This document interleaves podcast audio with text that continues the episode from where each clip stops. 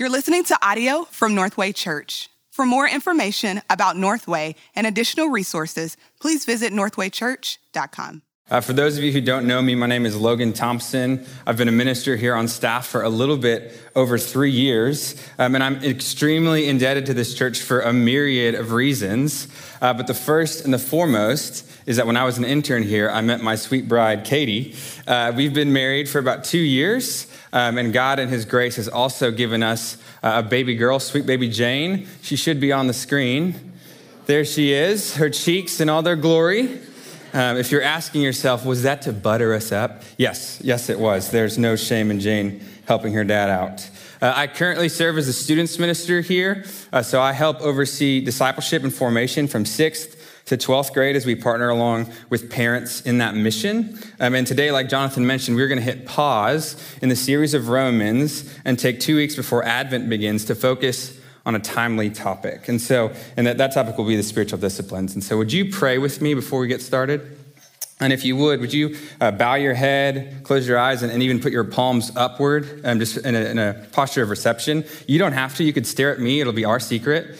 Um, but man, we're embodied souls, meaning what we do with our bodies can affect uh, how we feel. So we just want to posture ourselves before the Lord.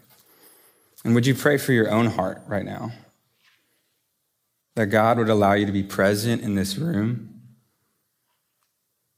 to hear from His word. Would you pray for your neighbors around you, that God would speak to them, that He would form them? And finally, would you pray for me that I'd be faithful to teach the Word of God?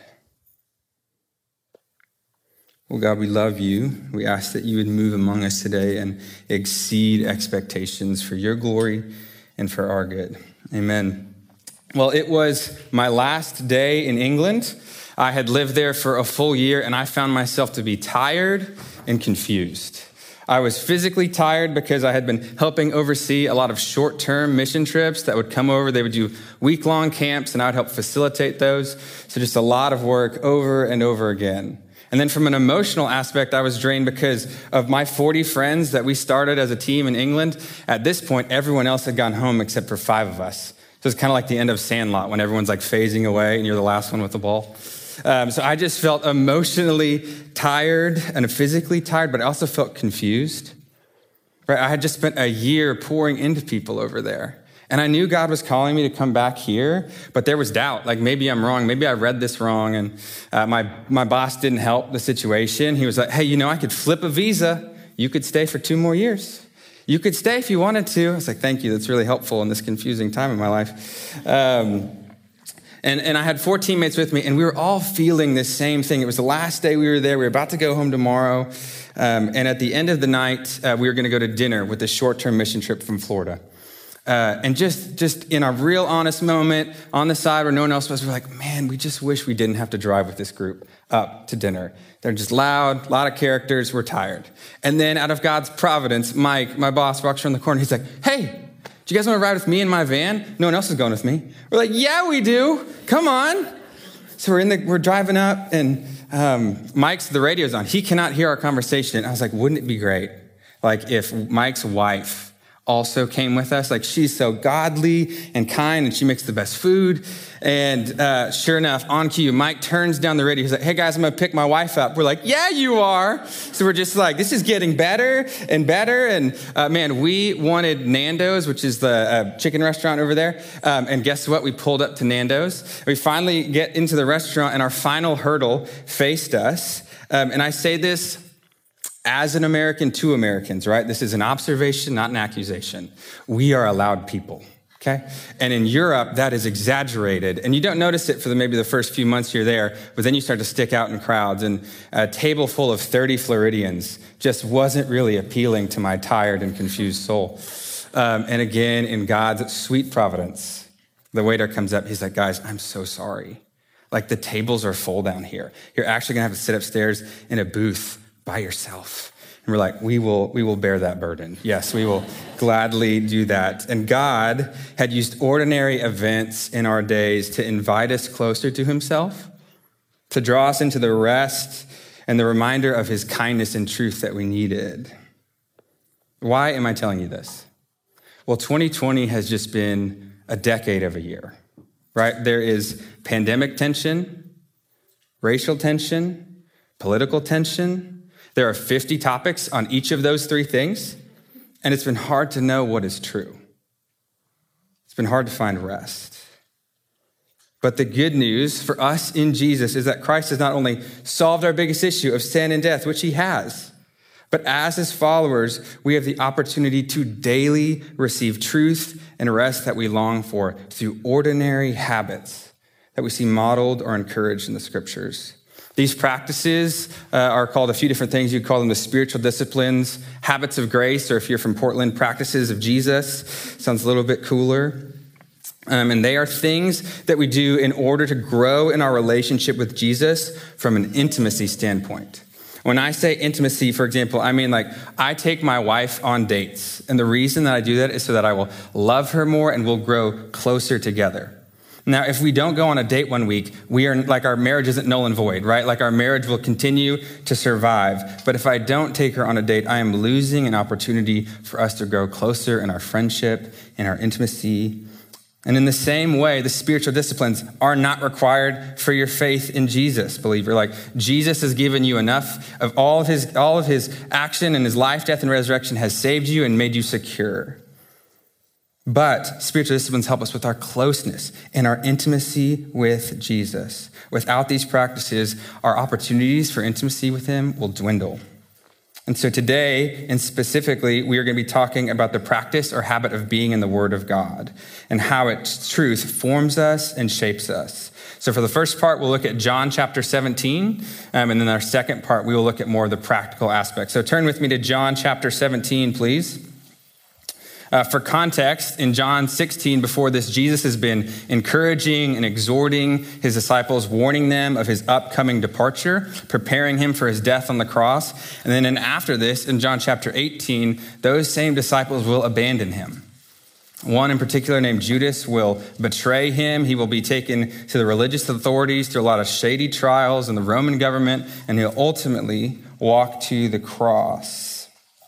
And so it's between the encouraging of his disciples and the scattering of his disciples that God, Jesus, the Son, the Son of God, prays for his disciples. Um, and we get to hear Jesus, who's God the Son, pray to God the Father on behalf of his people. So let's start reading, just for context sake, in John chapter 17, verse 14. Jesus says this, speaking of his disciples to his Father I have given them your word and the world has hated them because they are not of the world, just as I am not of the world. I do not ask that you take them out of the world, but that you keep them from the evil one. They are not of the world, just as I am not of the world. Sanctify them in the truth. Your word is truth. So, John 17, 17, that's where we're going to be today, just in that verse for the first half of today, asking this question according to Jesus what does God's word do in our lives? According to Jesus, what does God's word do in our life? So let's go. First phrase Jesus says, Sanctify them. Sanctify means to set apart or to make holy. So he's asking God the Father to set apart or make holy his disciples. And when it comes to the scriptures, there are two types of sanctification. We first of all have positional sanctification right? This is the reality that for those of us who have believed in Jesus, in his life, his death, and resurrection, that we've turned from worship of self or something else, else and worshiped him, God sees us now as being made holy. Past tense, we have been sanctified. It's a one time act done by Jesus on our behalf. This is positional sanctification. The other type of sanctification is called progressive sanctification or experiential sanctification. And this is the acknowledgement that while we are positionally in Christ, set apart for love and good works, you and I in our day to day relationships, tasks, and thoughts don't look like Jesus. We don't walk in constant holiness. Right? We still snap at our spouses. We still put our identity in our grades or our work or our children we are in a process. That's what the sanctification is. Sanctification in the progressive sense is a process of becoming what you already are in Christ. Um, so this, uh, so that over time, by God's grace, we will look more and more like the Jesus who has united himself to us. The apostle Paul speaks to this in 2 Corinthians 3:18 when he says that as we behold the Lord, we are being transformed from one degree of glory to another. This is an ongoing action of sanctification done by Jesus through us. So when Jesus prays for the sanctification of his followers in this context, it is that of progressive, ongoing work to make us a people who are set apart distinct, different, and holy. To summarize, God, Jesus is asking God the Father to change you. Now, that can seem a little bit off because if God loves me, why do I have to change? Well, what's important to note here is that the biblical view of love is actually far, far different than a 2020 postmodern American view of love. In the scriptures, love does not equal total affirmation. In the scriptures, love equals total transformation and redemption for those in Christ. For example, you saw sweet baby Jane. I love her with all my heart, and I also want her to stop biting my fingers right? Like, I think she is the most precious little human being to ever have existed. And I hope that one day she walks. I show her picture to people who do not want to see her picture. And at the same time, I hope she changes. As the saying goes, healthy things grow and growing things change. There will be some things that we need to let go of as we follow Jesus.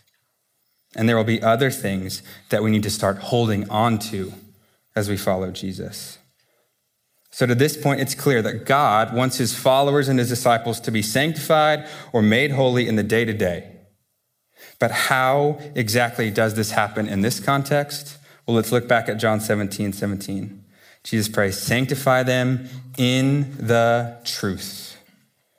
So, the means or the way that you and I, believer, can be sanctified is in the truth.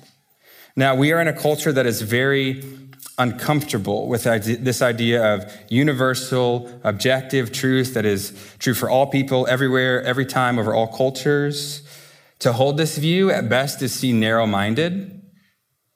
And at worst, to hold this view is seen as dangerous, that it will be used by those in power to oppress the vulnerable or those without power. So we have reacted by cutting out the objective aspect of truth and kept only personal experience. How does this look? Oh, well, that's just your truth. This is my truth. And that approach to truth is good for avoiding conflict, but problematic in about every other instance. Take uh, criminal court cases, for example. When you're looking for a good eyewitness, you need someone who doesn't just feel like the defendant is guilty. But instead, a good eyewitness needs to bring objective truth, such as where they saw the defendant, what time of day was it. But if they only have personal truth and zero facts, then the likelihood of justice being served is slim.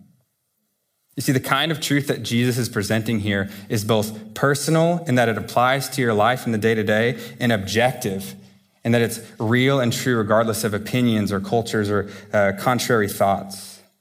And John 17, 17 is actually just one place that we see truth uh, spoken to uh, by Jesus. I would have you look at John 8, 32. In John 8, 32, Jesus says, You will know the truth, and the truth will set you free. You see, truth does not oppress. Truth actually grants freedom. And in the path of sanctification as followers of Jesus, the Holy Spirit uses truth to set us free from sin. He uses the truth to help us know what is good and beautiful. He uses truth to help us know what is evil and ugly. So at this point, we have seen as followers of Christ, uh, we need the truth to sanctify us. But what is truth? Well, one more time, back to the text of John 17, 17. Jesus prays, sanctify them in the truth.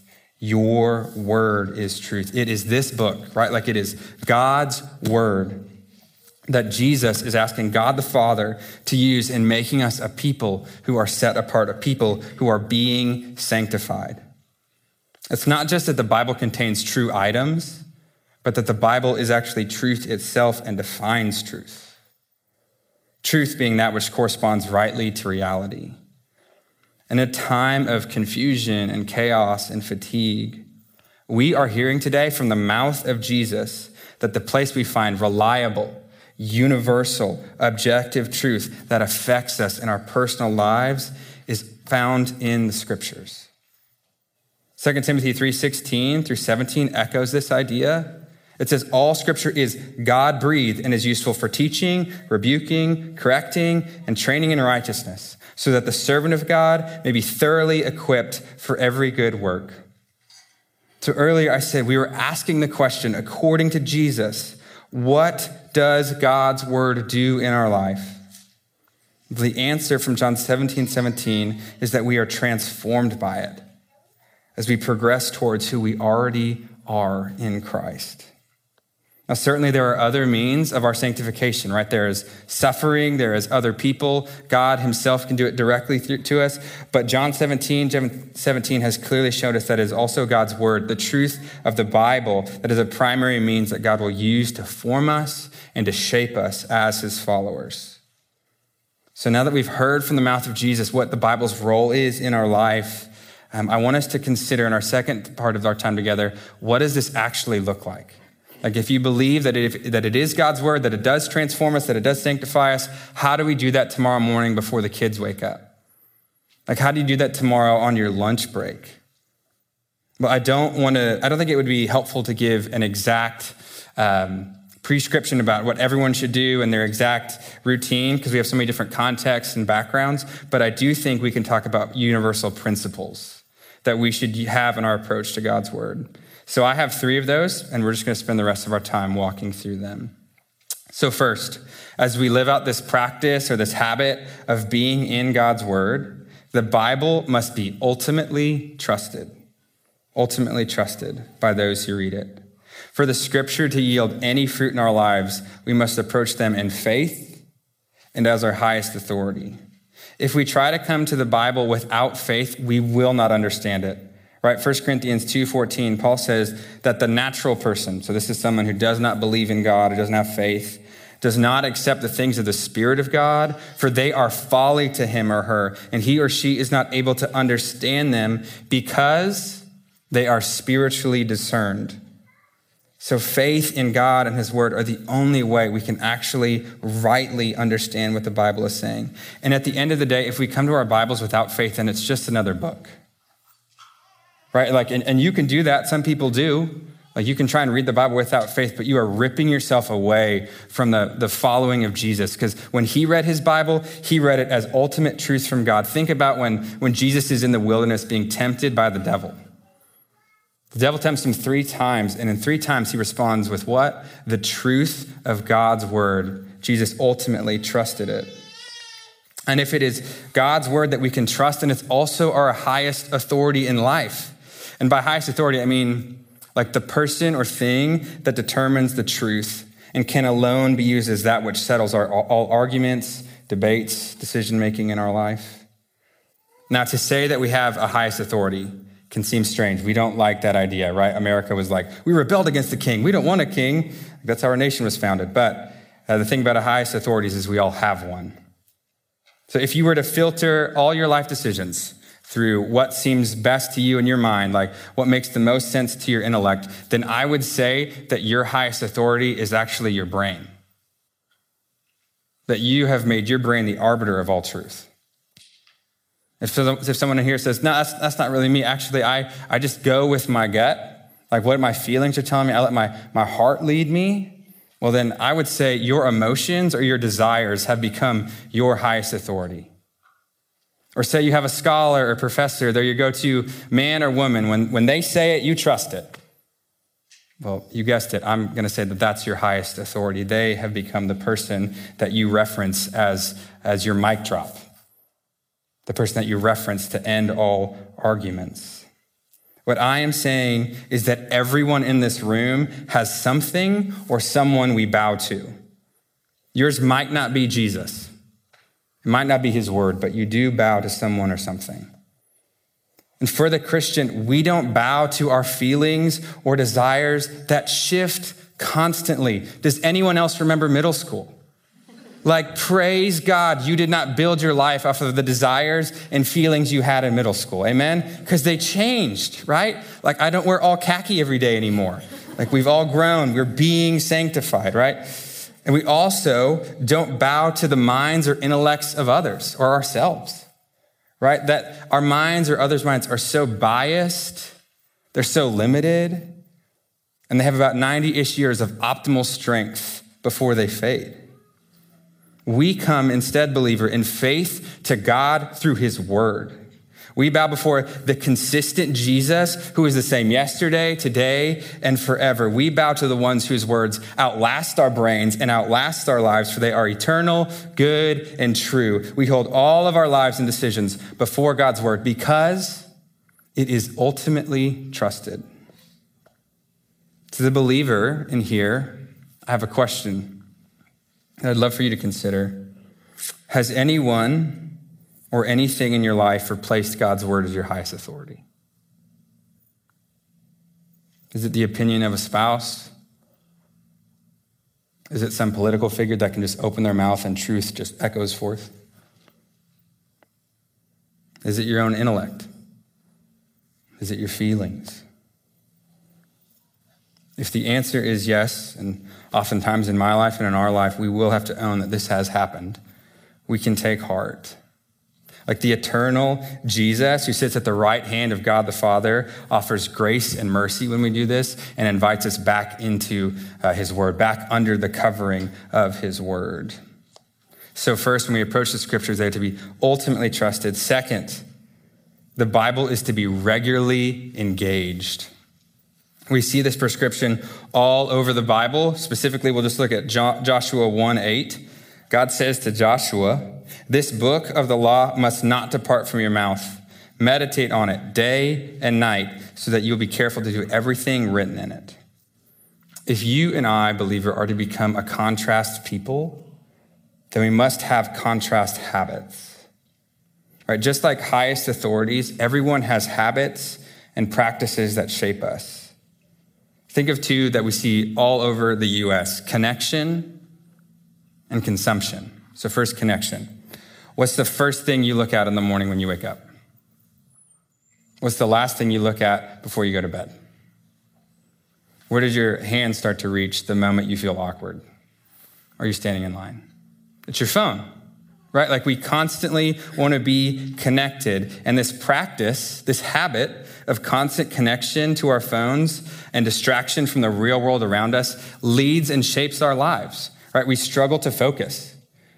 We can't listen to someone who's talking to us for longer than five minutes because we feel our phone buzzing in our pocket. We struggle to stay present. We exchange the real for the virtual. And this is true of both young and old, right? It's not just a young generation thing, it's an older generation thing. I would show you my Facebook timeline as proof. or consider not just connection, but our constant consumption, like 24 hour news, email, Snapchat, Instagram, podcasts, Audible, constant, constant scrolling, just over and over. Every kind of media, every kind of screen. I was guilty of this the other day. My sweet bride, like it was my day off, and the connection or the election craziness was happening, and I was just glued to my phone looking at all of those maps and reading all those articles. And Katie was like, Can you just put your phone down and just be with me? And I like, she had to tell me multiple times because I'd be like, Yeah, yeah, yeah. And then like, look at more maps like a dummy. Um, but this reality of constant consumption isn't just like, it's a reality that the makers of the content know themselves. So, Netflix CEO in 2017 was interviewed, and they asked him, What's the, the, the biggest rival or enemy to Netflix? What's the biggest competitor to your company? You know what he said? He didn't say Amazon, it wasn't Hulu, it was sleep. Netflix realizes that for some of us, the only time we stop consuming is because we are too tired to keep our eyes open. We are people who are constantly connected and constantly consuming. And I'm not dogging any of those things in particular, right? Like I listen to podcasts, I have emails on my phone. My goal in pointing out these practices is not to bring condemnation on you or to make you feel guilty. What I am trying to bring your attention to is that we are a people who seemingly do whatever it takes to avoid being in a room alone with just ourselves and God. None of these habits are in and of themselves sinful, but every one of these habits are formative. These constant patterns over time, day in and day out, shape you and I. But the good news is the Bible offers other habits, new practices that also form us and shape us over time. We need to regularly and daily engage with the Bible and hear what it has to say because we are constantly hearing other rival stories about who you are, about who God is, about what's true and what is fake. You hear other voices that'll lie and tell you that your family of origin will determine the rest of your life. Voices that say you are what you do. Voices that say God can't be trusted. Voices that say you don't need accountability, you don't need community. And the voices that we hear the most typically tend to be the ones that are easiest for our hearts to believe. God is so much more beautiful, holy, righteous, and kind than your fears and your imaginations paint him to be. If you only let your imagination paint your picture of God, it will be inaccurate. To the believer here today, I have another question that I'd love for you to consider. Has another voice crept into your heart and mind that you are listening to more regularly and frequently than you are listening to the truth of God's word? Has another voice crept into your heart and mind that you are listening to more than you are listening to the truth of God's word? If one has, praise God for his mercy to forgive us, and that his word is literally like daily in our own language, just waiting to be read, waiting to form us, waiting to shape us by the power of the Holy Spirit through God's grace. So, first, it's to be ultimately trusted. Second, it's to be regularly engaged. And third, it is to be humbly obeyed. As we approach God's word, regularly with, with faith in it and that it is our highest authority, we must, we must have a posture of humble obedience. You and I need humility when we come to God's word because there are going to be times when you, you're reading your Bible and it's going to look you in the face and tell you you're wrong about something. And if we're not careful, we'll just ignore that part of Scripture and form our own canon, our own Bible. God talks about this in uh, Isaiah 55, 8 through 9, on this idea that we need to come with humility because he's different than us. God says, For my thoughts are not your thoughts, neither are your ways my ways, declares the Lord. For as high as the heavens are higher than the earth, so my ways are higher than your ways, and my thoughts than your thoughts. The eternal God will disagree with finite humans. God's word enters into every culture and time period and political party. It will affirm a few things and it will critique other things. The same is true of our lives. As long as we are on this side of heaven, in this process of becoming who we already are in Christ, there will be times where we, we will need to repent, where we will be challenged by God's word, convicted by God's word. But take heart, like it's in those moments that we're being shaped. It's in those moments that we know we're being formed. Has anyone in the room had braces? Show of hands. Yes. Okay, look at them. Man, there's a lot of us. Okay, we all suffered together. There's some um, community and suffering, I guess. Um, if there was never any pain or discomfort after you took a bite with your new braces, then they were put on wrong. Right? Like you need that pain at the beginning because it's beginning to shift your teeth into the desired position, right? It's over time, through a little bit of pain here and there, it's shaping you, it's changing you so that your smile goes from looking crazy to looking nice, right? The same is true of God's word. If there are not moments of conviction, of challenge, of repentance, then maybe you're not reading your Bible the right way. If there is never any soreness with your braces, then your orthodontist put them on wrong. If there's never any conviction or challenge when we read our Bibles, maybe we're reading it wrong. Tim Keller has a great quote on this. He says, if, if the God you worship never disagrees with you, you might actually just be worshiping an idealized version of yourself. Our God is high and far above. He is different. He is distinct. He is holy. He has drawn near to give us his word, and sometimes it'll disagree with us. We need humility. But it's not just humility that we need as we approach God's word. We need a desire to obey our king. James chapter 1 verse 22 through 25 speaks to this. James says, "But be doers of the word, not hearers only, deceiving yourselves." For if anyone is a hearer of the word and not a doer, he is like a man who looks intently at his natural face in a mirror. For he looks at himself and goes away and at once forgets what he was like. But the one who looks into the perfect law, the law of liberty, and perseveres, being no hearer who forgets, but a doer who acts, he will be blessed in his doing. One last question, believer. Where is it that you have dug your heels in and refused to obey your king? Where is it that you have dug your heels in and refused to obey your king? Can I just invite you now to, to follow what he's calling you to do through his word? Or like his commandments aren't just right, they're actually better than the alternative. And life lived against the grain of God's created universe is not fun for any of us. But the good news again is that if you have something that you haven't obeyed with, and you feel worried about that, convicted about that, the good news is that Jesus has already beha- uh, obeyed perfectly on your behalf.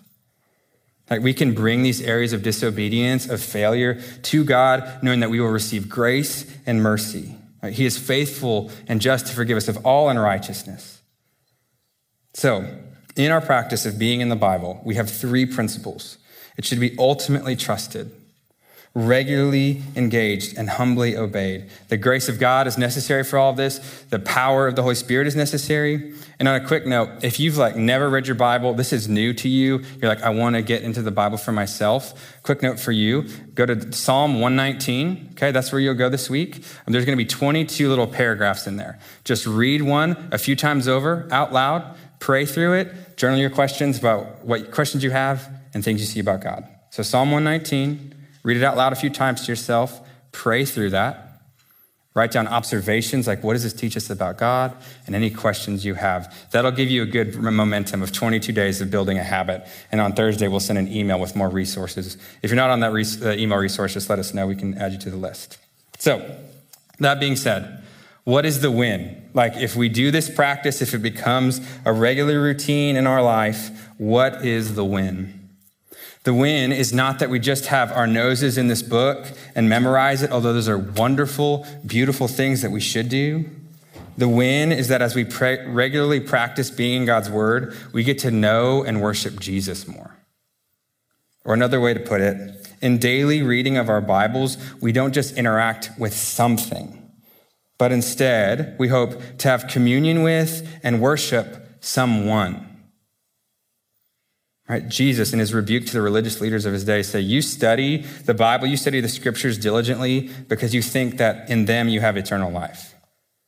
He says, These are the very scriptures that testify about me, meaning Jesus is the one who offers eternal life. And to the non believer in here, I just would love to give you, if you'd let me, just a quick summary of the whole Bible, like real quick. We are not going to be here long, I promise. Um, this is the story of the Bible that, I, that we're calling our believers to read. But, but for you, non believer, it starts with a good, perfect God who created the world out of an overflow of joy and love, not out of need or necessity or loneliness. And he created humanity as the crown jewel of his creation, right? That we were made to know God and to make him known and to love him and each other. And life was good with God. But you and I, as humans, decided we didn't want to worship God, we wanted to rival God. We wanted his job. And in that moment of rebellion, everything in our world broke. And it snapped. Like the reason there's suffering, the reason evil exists is because you and I are now at odds with our Creator. Because we have abandoned the one who is only good and only loving and only true.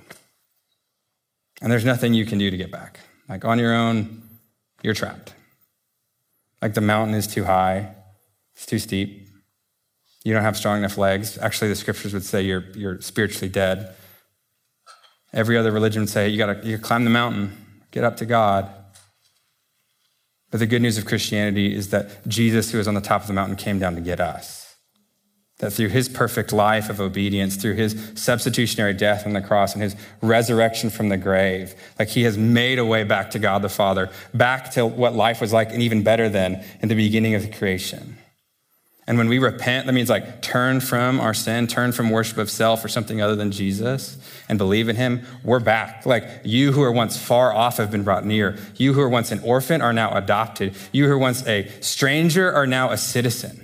Like all through Jesus' life, death, and resurrection. And no amount of Bible reading can save you, right? Jesus' life saves you. I'm not telling you, read your Bible so you be saved. I'm saying that Jesus saves you through his life, death, and resurrection. And we read our Bibles, draw intimacy with him, closer to the one who saved us. And we await now the day when Jesus will crack open the sky and come to get his bride, to come to get his church. Believer, don't you want to live in this story? Like every day, be reminded of God's truth? Are you just as tired as I am?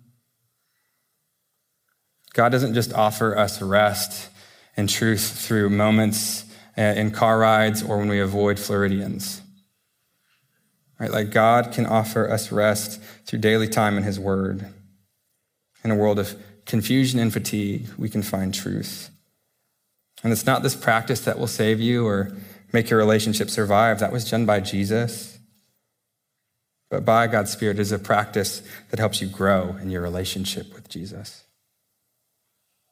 Let's pray together. Father, we love you.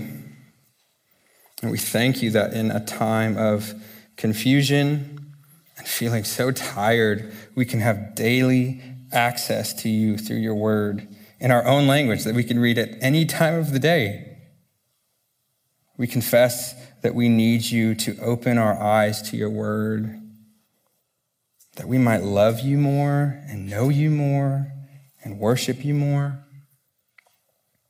I ask that we would become a contrast people, a distinct group of men and women who humbly obey your word, who regularly engage it with ultimate trust that it is from you for your glory and for our good. Would you help us, Jesus? We ask this in your name. Amen.